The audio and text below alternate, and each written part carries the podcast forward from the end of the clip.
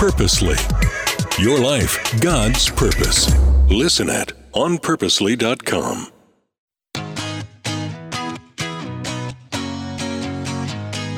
Hey there, I'm Julie Lyles Carr of the AllMomDoes podcast, where we are in a series on mental health and mental wellness. Let's jump right into the next episode.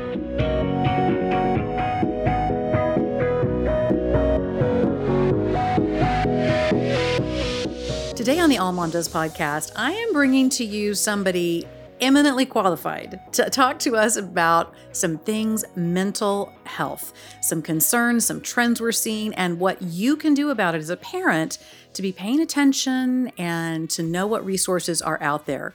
Dr. Daniel Emina is with me today. Thank you so much for joining me. Thank you so much, Julie, for having me on. Thank you for having me on your platform. Uh, it's a privilege to be on. Um, you have an amazing community that you've nurtured.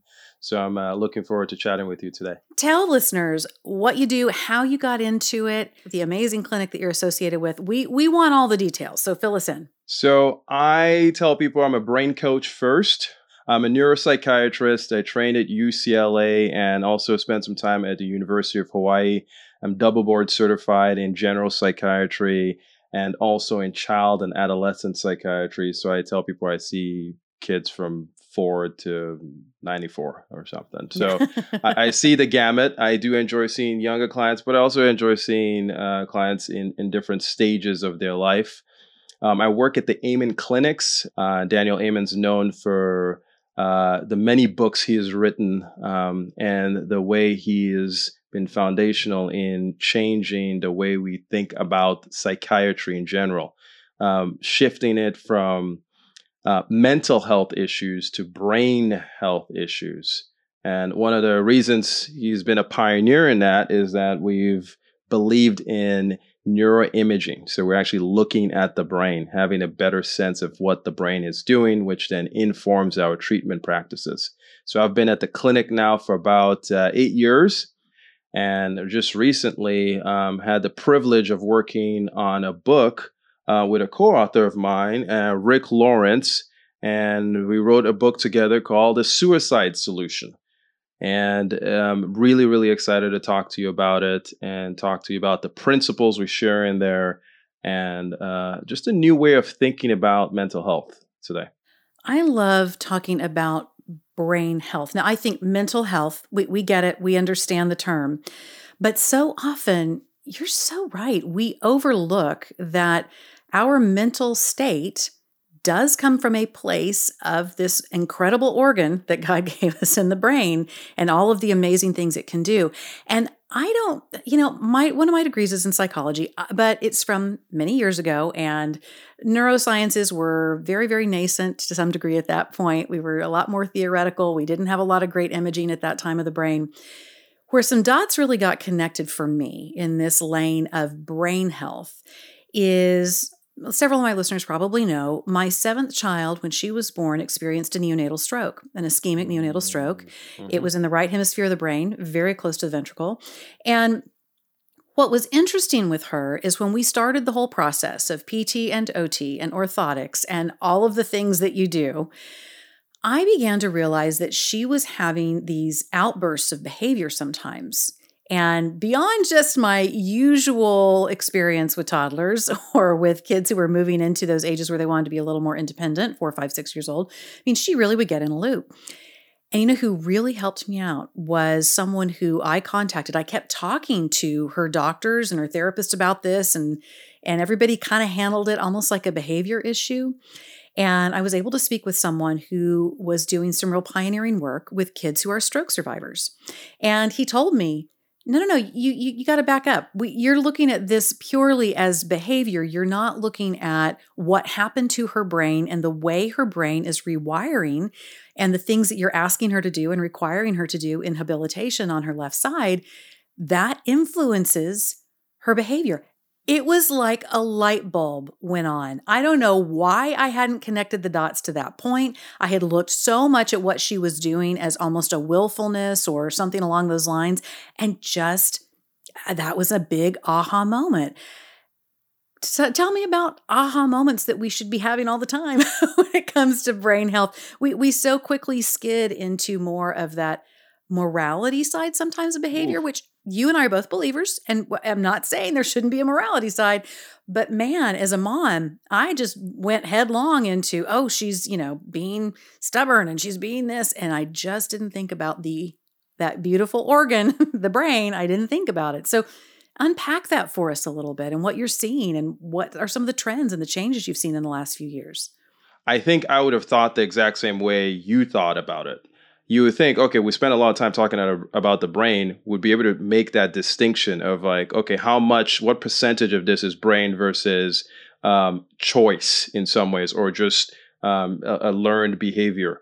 And we we don't always do that. And we don't always bring it back to that and say, well, let's start the brain first, make sure that's healthy, make sure that's working well before we we start putting other things on top of it. Um, that aha moment element is when I probably the first couple of times I saw a patient had my own thoughts related to their diagnoses and what may have been going on, and then looked at their scan and saw an extremely poorly functioning brain. I um, especially you know some people who get labeled with like personality disorders and all these things, and then or or they're violent, they're all these things, and then you look at their scan and you're like, whoa, why does your brain look so unhealthy? Why does it look toxic? Why is there damage in this scan? And then when you look at the function of those particular regions, then you see, wait, the function of those regions impact behavior in this particular way. Oh, that does help explain why you've had these particular challenges. This challenges manage your impulsive anger um, because you've had injuries to your frontal lobes. You've had injuries around your temporal lobes where your amygdala resides, and you, it's hard for you to, to manage aggression or even anxiety.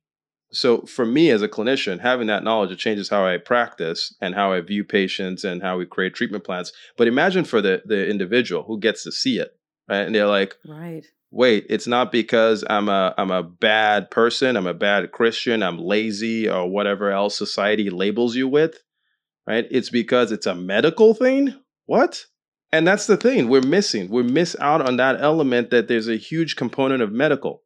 Now, don't don't get me wrong that there's volition, there's an element of volition and uh, you know when I meet with clients I always try to break it down to is like all right, how much of this is what what percentage of this is brain versus um, your choice. So uh, let's say you twist an ankle, right? It's going to impact how quickly you run down the, the street. Let's say you break that ankle or break that leg, it's really going to impact how quickly you get up to go right. do things. But there's also that volition that says, okay, I'm going to still try to hop over, I'll hop at this rate, right? There's still certain things you can do but you can recognize how an actual injury can change how you get that task done, how quickly you get down that road. Now, imagine that for every brain based region, everything that the brain controls how you manage your day, how you manage your money, how you manage your relationships. If there are parts of your brain that are not working effectively, even if you want to do things right, it's going to impact how you get those things done. That's a big thing, too, when we start to consider anxiety disorders, mood disorders in general because you may have all the faith and read all the scriptures and have it all, but if there's a part of your brain that generates anxiety that is misfiring, it will feel empty at times. You're like, well, I'm I know all this stuff, but it's still I'm doing trying, it. Why I'm is trying. it still yeah. doing it? Right. At that point, you need to start considering the biology. You know, sometimes we hear things like, well, if there's an issue with the brain, and we think, oh, well, then that's it. And there are certain cases, for example, in my daughter's case with the brain injury that she had from the stroke, that's not something that we can recreate that part of the brain for her. However, I've learned a lot about neuroplasticity in the last several years with this daughter of mine as well, and the yep. incredible ways that the brain can change, the way that the brain can accommodate certain things. So, back us up to the place because obviously not everyone's going to have something as evident as Mercy's situation with her ischemic stroke. And of course, there are a lot of practitioners and, and very well intentioned family doctors and pediatricians who this is just not something they've been considering yet. The kid seems to be on par with what he's supposed to be doing at certain stages of growth and on and on and on. And so some of these things, well, it's just a discipline issue or it's a mom issue or it's a whatever issue. So tell me how we can do our best to be healthy in our brains and then talk about what we can do if we do end up knowing there's something that's gone on, what we can do to help the brain be as healthy as it can be, even if it has had some issues along the way. Okay. When we're all born, none of us are born with an operating manual, right? I, I, I usually you to tell my clients this joke that it's not like you plop out and then the, the operating manual f- comes behind you and like, okay, right. these are the foods you should eat in case of emergency or in case of injury in this particular area, do this particular things. None of that happens. for your genotype. Yeah. exactly. None of that. We don't know any of that. So we go about just trying to figure things out. And keep in mind, we're raised by people who had to also go about just trying to figure things out, right? Who were raised by people who had to do the same thing. They might have gone through trauma. They might have had their own challenges. They might have had their own brain health issues or injuries that might have impacted the way that they behave and the way that they parent which then impacts this new baby that's coming out and what's told to that new baby. Now, the way we are, we're in many ways like computers, and we actually end up using this analogy. Obviously, we're more beautifully made than computers, of course, um, but there we do use that analogy quite a bit in the in the book of hardware and software. The hardware elements, the biology, is that brain element, right? Um, it's what we inherit, what genes are turned on and off, even based on just what the parent dealt with in their lifetime, right? If someone had trauma, it in, impacts the genes of the baby, which then turns on the threat detecting genes for um, that baby, right? So, which genes are turned on and off? So, it can impact how that baby is built in some ways, right? Then the other um, uh, environmental exposures, our toxin exposures or such, that can impact how that baby is developing. Now, growing into a toddler, three, four, five, six, our diet, our nutrition, right? How important it is as part of our care of ourselves to feed and nourish and take care of this temple that we're given and honor it with the right types of foods, right? Unfortunately, a lot of the foods we put into our body can be toxic to our body. They can impact our gut health, um, they can be directly toxic or indirectly toxic, and just the the lack of nutrients, right? And it impacts how we function. So that's that hardware element. There's things that can occur to the hardware of our brain, how it comes together, that can impact how we focus, um, how we get tasks done, how quickly we learn things, how quickly we learn from our errors. We take it for granted. We're like, why can't they figure it out? They keep doing the same thing over and over again, right? And it's not just that easy. The brain doesn't your brain processes is reality but needs to create a firm picture of that reality and and make those appropriate connections. If your hardware isn't working right then it makes it difficult to be able to do that. The next layer of that is the software okay? And if you think about like how a, a child learns over the years based on experience what they're seeing what they're doing what is taught to them that's like writing code okay? But the thing is you can write bugs into your code just like we do when we're creating computers. We can accidentally have some code that makes the, the software glitch at times, right? And that glitch for us can relate to things we call schemas, the way we um, perceive and process our world and our environment, and the the this narrative we tell ourselves. This is actually how we refer to it in in the book. Um, the story you tell yourself about yourself, mm-hmm. right? I am this type of person and often that is planted in you in those first eight years of development based on how you were taught, based on your interactions with your caregivers. That could be primarily your family of origin, that could be some um, teachers and such. Um, it can be your environment, what's said to you, that can impact how you start to define yourself, right? Are you the hero of your story or are you the victim of your story? Are you the one that always gets it wrong? Right? Are you the one that's likely to fail? And it becomes code. And then on top of that, we write other software that looks for evidence to back up our code. We call those cognitive biases. So we look for evidence to back up what we already believe. Um, and unfortunately, that can entrench you in negative ways of thinking, right? And then we tend to find evidence that consistently backs up I am not good enough. Right. So if someone says, Hey, you did great in this task, but you know, there's an area you could improve. What did you hear? What did you fixate on? I didn't do it well enough. And then it starts to change people's trajectory in life. They find roles that are lower than where they need to be. They settle for relationships and settle for, and, and unfortunately, get involved in traumatic situations, not of their own doing per, per se, but um, maybe they allow it to go on longer because of this belief of maybe this is all I deserve. So to answer a question of like, well, how how do we work on making these changes? That's why in many ways it's the book is there, right? It it relates to how do we get better at understanding these variables? What hardware components are leading to our symptoms? Part of of improvement is shining that light on it right? It's knowledge. You can't grow without that knowledge. You can't improve something if you're not measuring or aware of it. So, one, you educate yourself on it. And then the next layers of it is starting to find what could be going on, not only on the psychological side. Don't just dive deep only on one particular side or only on the fate, faith side. Um, look at it all. We consider bio, psycho, social, spiritual. Okay, so biological, psychological, right? The social or environmental, and the spiritual component. Any any concern that someone comes into in with, we need to be thinking about all those variables. Right, right. And especially if it leads to thoughts of suicide, right? Because that's when all the defense mechanisms, all the things that are inbuilt into us to keep us alive has failed. Our, our brain has arrived at the conclusion that death is the only answer. And what a sad conclusion. Right.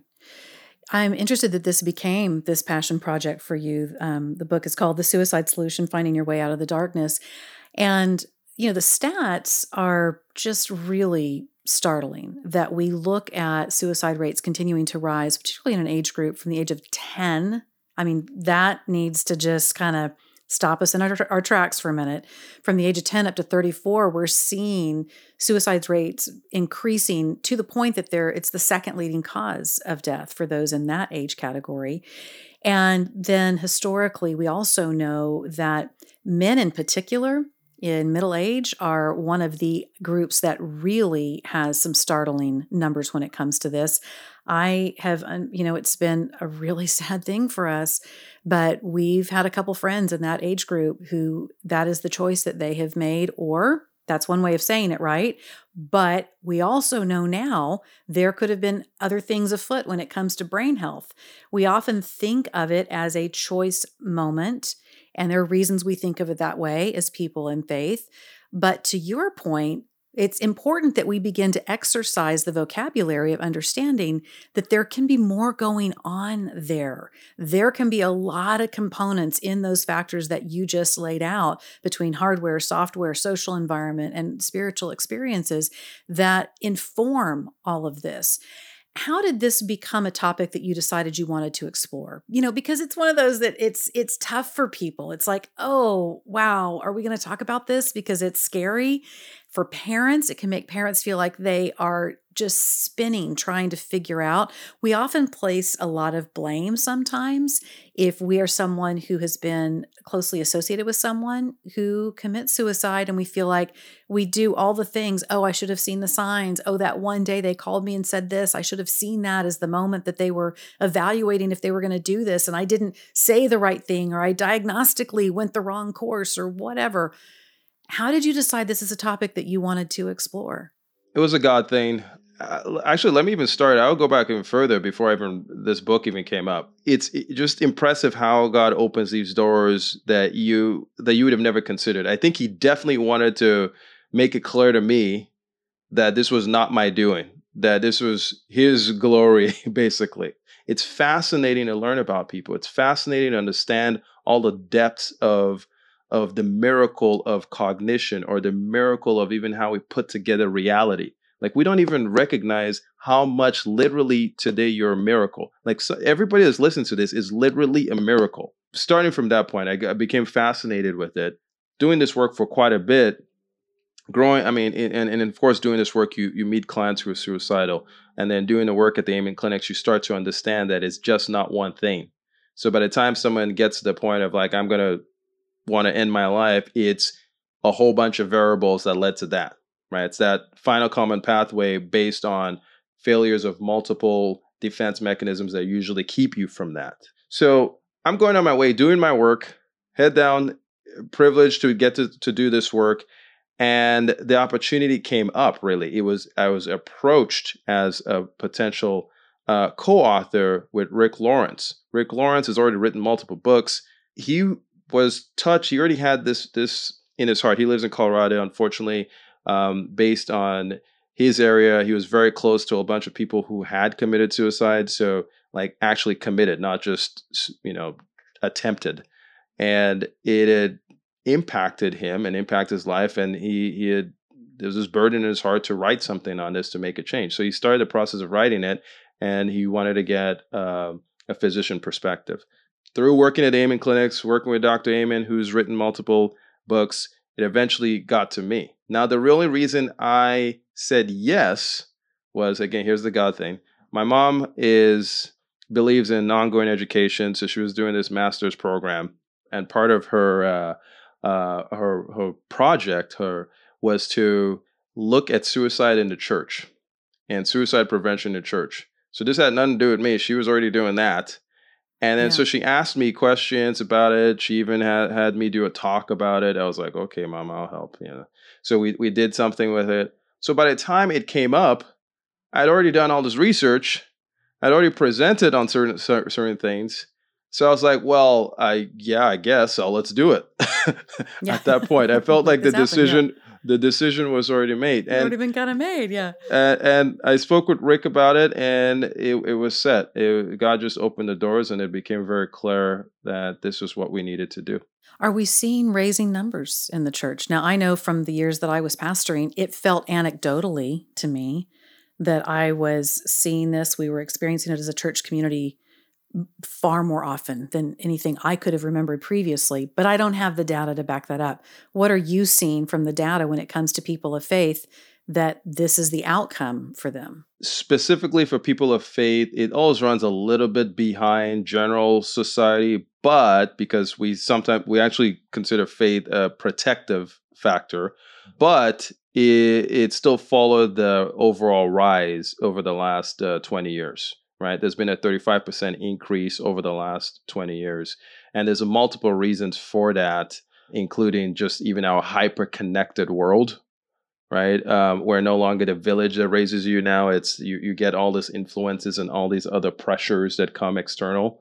Um, the fact that you hear about it, right? So then the brain goes, wait, that's an option? And it starts to become this thing that can be thought about and, and considered we're just not as supportive a society to each other. It's it's clear. Even in, even at church, we can feel alone at times in relation to our depression, anxiety, or whatever it may be. It's well, you're not being Christian well. You're not doing Christian life well enough. In some ways, it becomes there. What are you doing beyond? You know, are you sinning somewhere else? There? We find some way to um, stigmatize it, unfortunately. So it's stigmatized in general population.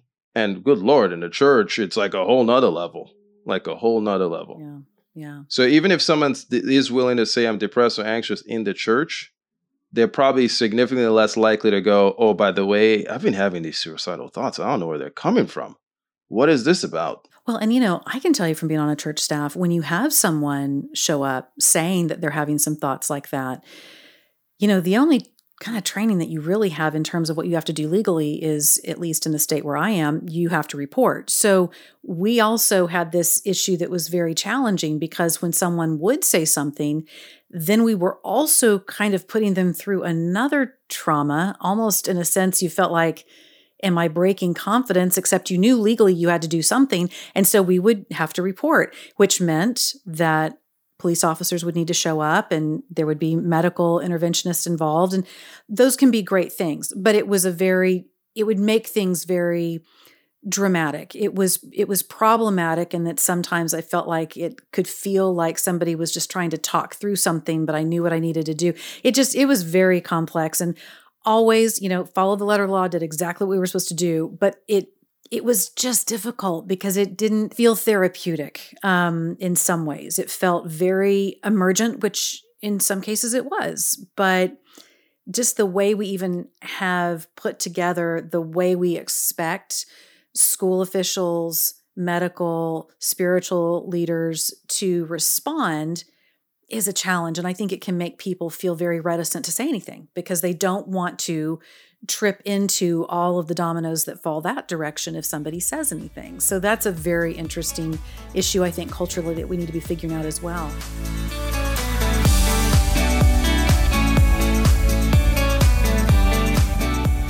One of the most confusing landscapes in adulting, in my opinion, is trying to figure out healthcare. Traditional insurance is so expensive and not even available to a lot of us through our work. That's why I'm so excited I found Altrua Health Share, a top quality, affordable healthcare offering for you and your family. Altrua Health Share is a membership of like minded, health conscious individuals who share in each other's medical needs. If you're one of the 32.8 million Americans who don't have insurance and who are looking for a great solution for your healthcare expenses, Altrua Health Share could be the right fit for you.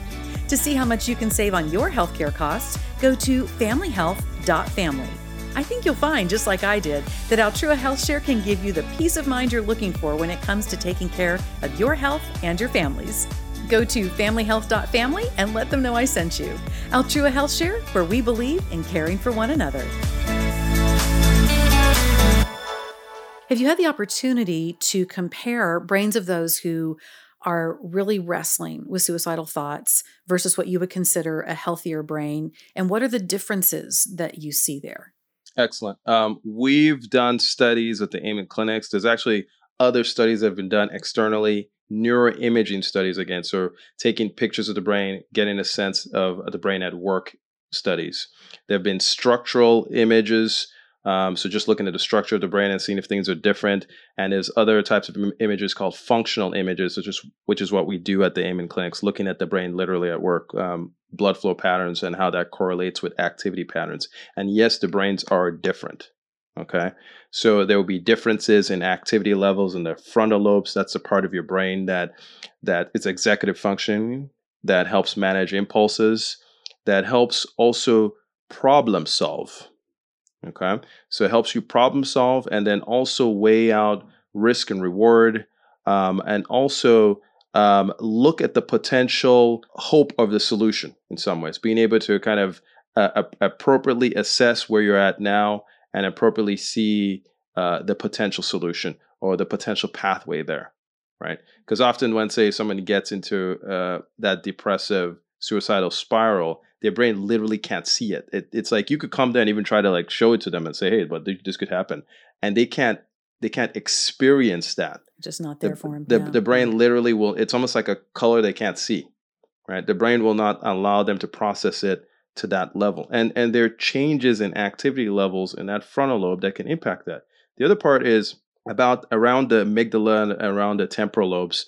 The amygdala is a part of your brain that responds to the threat, like it's part of that whole fight or flight system. Okay. And it's a system. So it's not just the amygdala. The amygdala responds to the lion in the room. Okay. So if a lion jumped into the room, you should you should be like, oh, and run off. Right. Or get angry and be like, you're not eating me, lion, and try to and fight, fight, it off. Yeah. yeah. yeah, yeah. If your system is working correctly, it should light up when there are true lions there. If there's not a real lion there, it shouldn't be lighting up. But for some people, they can't control when that thing lights up. It just goes off at random times and it shows them the lion eating them. Okay. Now, and, and, and what I mean by that is the threat eventually overwhelming them and even leading to death kind of stuff, right? So you can already see that's a pathway towards anxiety. That's one mechanism. There's multiple mechanisms towards anxiety. But also, the brain does this for a reason, actually. It's not because it's trying to hurt you it's if there were really lions, you need to be thinking, oh, the lion could eat me, so I better run off. Like your brain's supposed to do that. Not that you shouldn't arrive at that conclusion, right? Right. Yeah, you, you should arrive at in, in that setting. But what if it's doing it all the time? And what if it's doing it in a context of some other struggle you're having, some other brain-based illness that you're having, and now it's throwing up thoughts of death. And you're like, why am I having these thoughts of death? Why is it intrusive into my head just coming in there? Maybe I want to do it. Maybe I do want to do it. Maybe I should research this. This is actually what can happen. You can have a mechanism in your brain that almost like a hiccup that will trigger some people. This is one mechanism that will trigger some people to continuously have these intrusive thoughts of maybe I should just do it. That's one group. There's other groups too where you that frontal lobe's being really down in activity, and then God forbid you throw on a substance of abuse there, alcohol or something. You drop that frontal lobe and you disinhibit yourself, and you're already having that thought, and then boom. Most suicides are completed with people intoxicated in some some way, mm. shape, or mm. form. Most suicides are completed, so completed suicides with a, a gun right? If someone actually has a gun, they're more likely to actually, the stat is you're 90% likely to succeed um, um, in, in ending your life if you if you have a gun. It, other suicide attempts without a weapon, it's only 6% of the time. Okay, so you can see why one of the first things usually is like, all right, are there weapons at home? Let's get rid of all of them right? Let's get rid of dyes, all, all, that. Involved? Let's alcohol. Let's get rid of all that off, right? Before we we we really fix what's going on there, let's at least get the things out of the way that that could make this uh, more likely to to occur. How do you handle? Because I want to be very responsible and give give actionable things to people. If someone's listening and either they are having those intrusive thoughts or they have had someone say to them, I'm having these intrusive thoughts. What do you find is a is a great approach for getting people to the resources they need without creating more panic or trauma or concern like how what is the best way to handle that yeah um so there's so many layers to this but i always start with do it in the context of relationship this is the same way you do it if you're like even parenting your kid about get trying to get them to do dishes or come home on time or whatever. Um, do it in the context of relationship. So uh, if someone is sharing with you, that's big. Right, that means they already trust you to a certain level. Or if you have a concern uh, with them uh, that they might have those thoughts, be thinking about how do I nurture relationships so that it may come out. Don't always be afraid to ask the questions, by the way. If someone's like, you're kind of worried about it, you saw something that they were looking at on their phone or whatever, sometimes you just got to ask because it's more important to have that discussion than not to have that that discussion. And don't worry that you would you would place that thought in their mind. That's actually one of the things that's been researched. Was like, is, does that put them at greater risk? Do we put it in their mind? No. If they were really going to do that, they're already thinking it. Okay, so it's not that you're going to plant it in their mind. It's actually important that they feel comfortable being able to express it because it's more problematic when it just sits and bounces around in the head and they don't they don't have a way to hear themselves say it out loud and go wait that doesn't match what i really want to do work on just listening and and this is there's a process called active listening you can even look it up online but it really just comes down to how do i listen well and how do i listen well without trying to tell them oh it's going to be all right don't over i mean you can eventually do that you can eventually pray with them but be very careful to say that too early it can be very dismissive to people and it shuts them down and it makes them feel like okay let me just give you the answer you want to hear so that right, I can go right. away and you go away. Right? Sometimes you don't say much. Sometimes you just listen and, and you just repeat what they said to you. And you just you don't even have to provide the, the answer of like, okay, this is how to fix it. First, you just encourage the conversation. You encourage them to get it off their chest. At some point, you can go, I want to be of support. Is there something I could do to help support you? They might say, I don't know well, you know, here's what I know that I'm in my skill set I'm able to do. But if I, it's not in my skill set, what if I help? Maybe if I go with you to talk to somebody else that is it in their skill set? Again, everything is a context of relationship. Right, right, right. We're not telling them there's something wrong with them. We're not telling them their faith isn't good enough. We're not saying, um, trying to appease our own anxiety and say it's going to go away. It's just a phase. It. We believe in faith. They they will be better but you're careful how you present it in that moment because people can feel unheard. Right. Or minimized or and minimized. Judged, you know? exactly. Right. And let me give some some people some other v- very practical things. I call it the four C's because this is really the shift. Okay. Th- there's so many levels to it, so I don't want to minimize like how to support somebody for this, but I, I want to just talk about the four C's, and this is part about part of what we kind of express in the book. The C number one is connect. It should be part of your daily practice, your your life practice to connect. And for my clients who are extroverts, that's a, they got to do that all day, twice a day or something. For my clients who are introverts, they might need less. They might just need to have good two to three good quality connections in person, heard and seen. Right? They need that. If if we miss out too much in connection, there's a part of our brain that goes something is wrong. It's it goes back to that, you know, almost like a caveman version of us that knows that if we're in a tribe, things are we're more likely to survive lions. Uh, so connection is important. The next other one is creativity. Um, find ways to create. Find ways to use whatever talents, capabilities, and such. Just even if it's cooking, even if it's something with your hands, you're building something, you're working on something, channel some of that anxious energy, some of that powerlessness into I built this, I made this. Right? It's amazing how so many people during uh, the pandemic went to refurbing their houses, doing a garden, learning new recipes. That was part of it. It was innate. We knew that okay, I feel so out of projects. control. I need I need my project, right? Another one is contribute. One of the ways that's been said to even treat someone's own depression and anxiety in is get up from wherever you're doing right now if you're in a moment of panic or distress and despair and find the first person you can help and help them right? Just to switch our focus from ourselves to external, right? Because our brain will drive us down into I'm powerless, I'm depressed, it's not going to work out, it's all of this stuff, and continue to push us there. So we have to be be mindful of like how we contributing. And then the last one is cultivating wellness, right? And that's part of this process why people listen to your podcast to learn and grow. Cultivating wellness is how you educate yourself, but then also how you intentionally consider your health, that temple that God has given you, and how do you make it better? How do you exercise? How do you eat? Find different strategies that start to help bolster you. In the cultivate section, I talk about this, you know, we, we talk about this more in the book, but there's also this um, discovery of kind of like purpose and finding what uh, your own personal statement would be in some ways, right? Um, or purpose statement, like a business statement in some ways, because it also impacts that interior narrative. So I, I simplify it as again as those four C's. They're deeper. We talk about it more in the book, and but that idea of connecting, creating, contributing, cultivating, they just become so important how we intentionally sustain ourselves and sustain those around us. Talk to me about how parents can do the best that they can, not blame themselves, not, I, I want to be very careful because when it comes to feeling like we have tried to do everything we can for our kids, and then sometimes outcomes are not what we expected, and maybe their mental health is not what we had hoped it would be, maybe they struggle in ways that are difficult for us to understand.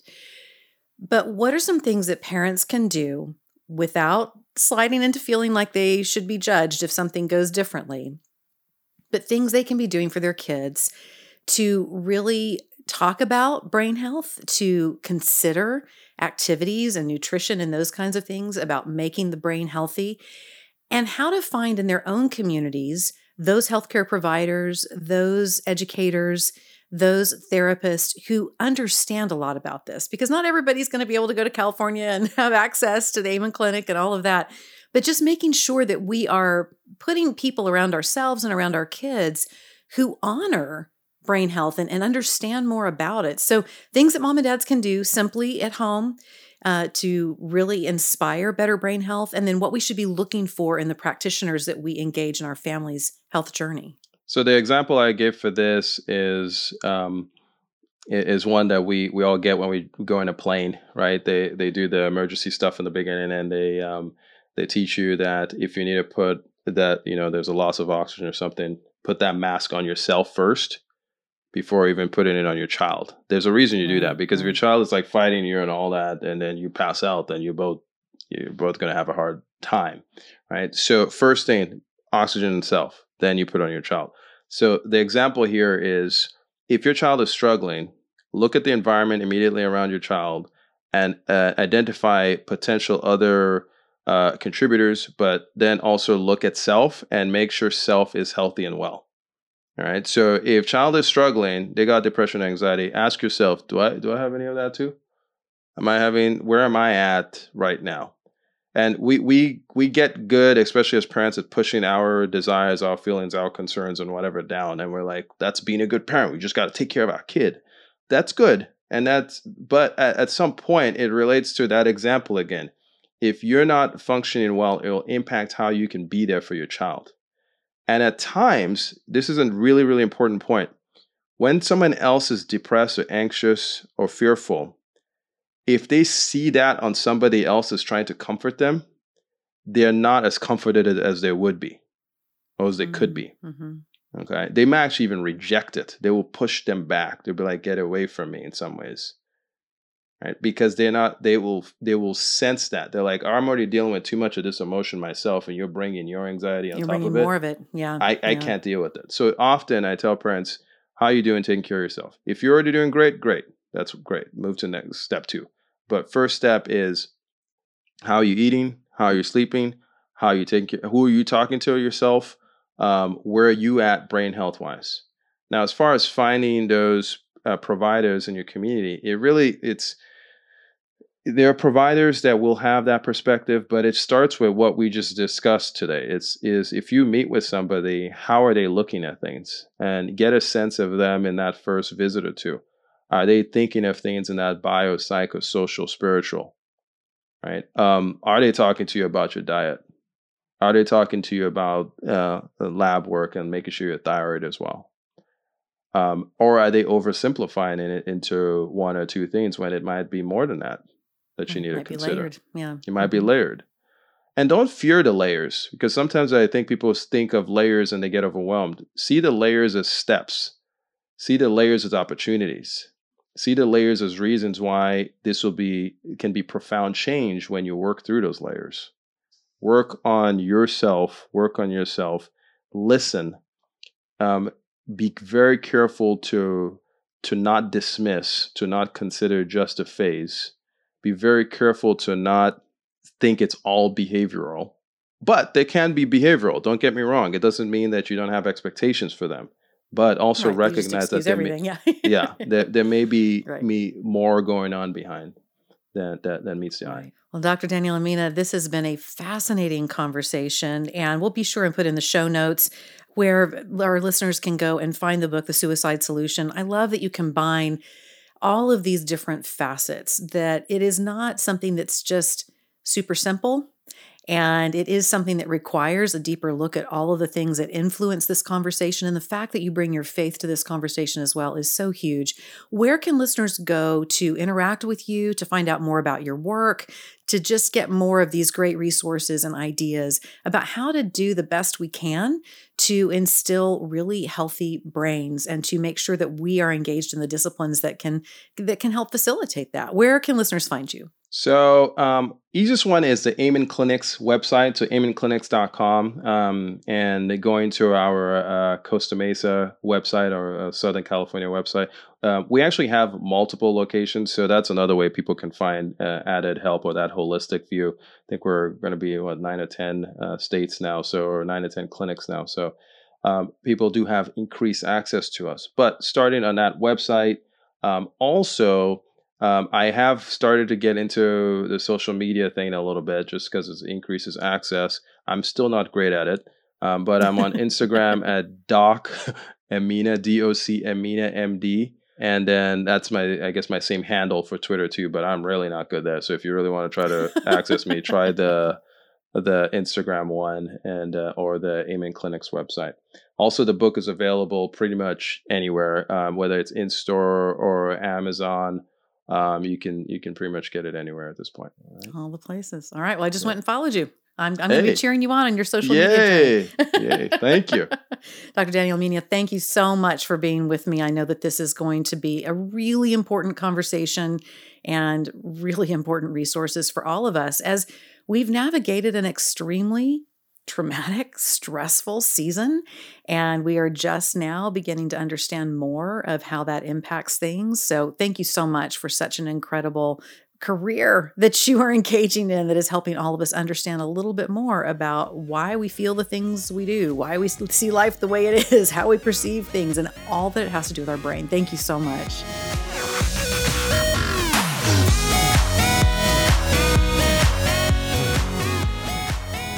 Show notes? We've got show notes. Rebecca puts together incredible show notes each and every week with all the links that you've heard about, all of those great resources. So be sure and check it out. Also, we would love to see you on the socials. AllMomDoes is all over the place on the socials, on Facebook and on Instagram. And you can also go to allmomdoes.com for blog posts and all kinds of great resources. I'd love to connect with you too. I'm Julie Lyles Carr on all the places J U L I E L Y L E S C A R R. Be sure to like and subscribe wherever you get your podcast. And we would love it if you would share this episode with a couple of your friends. Could you do that for us? Just share it with a couple of your friends who you think would be blessed to have some great resources and tips and ideas for how they can also help make their mom life the best it can be. I'll see you next time on the AllMomDoes podcast.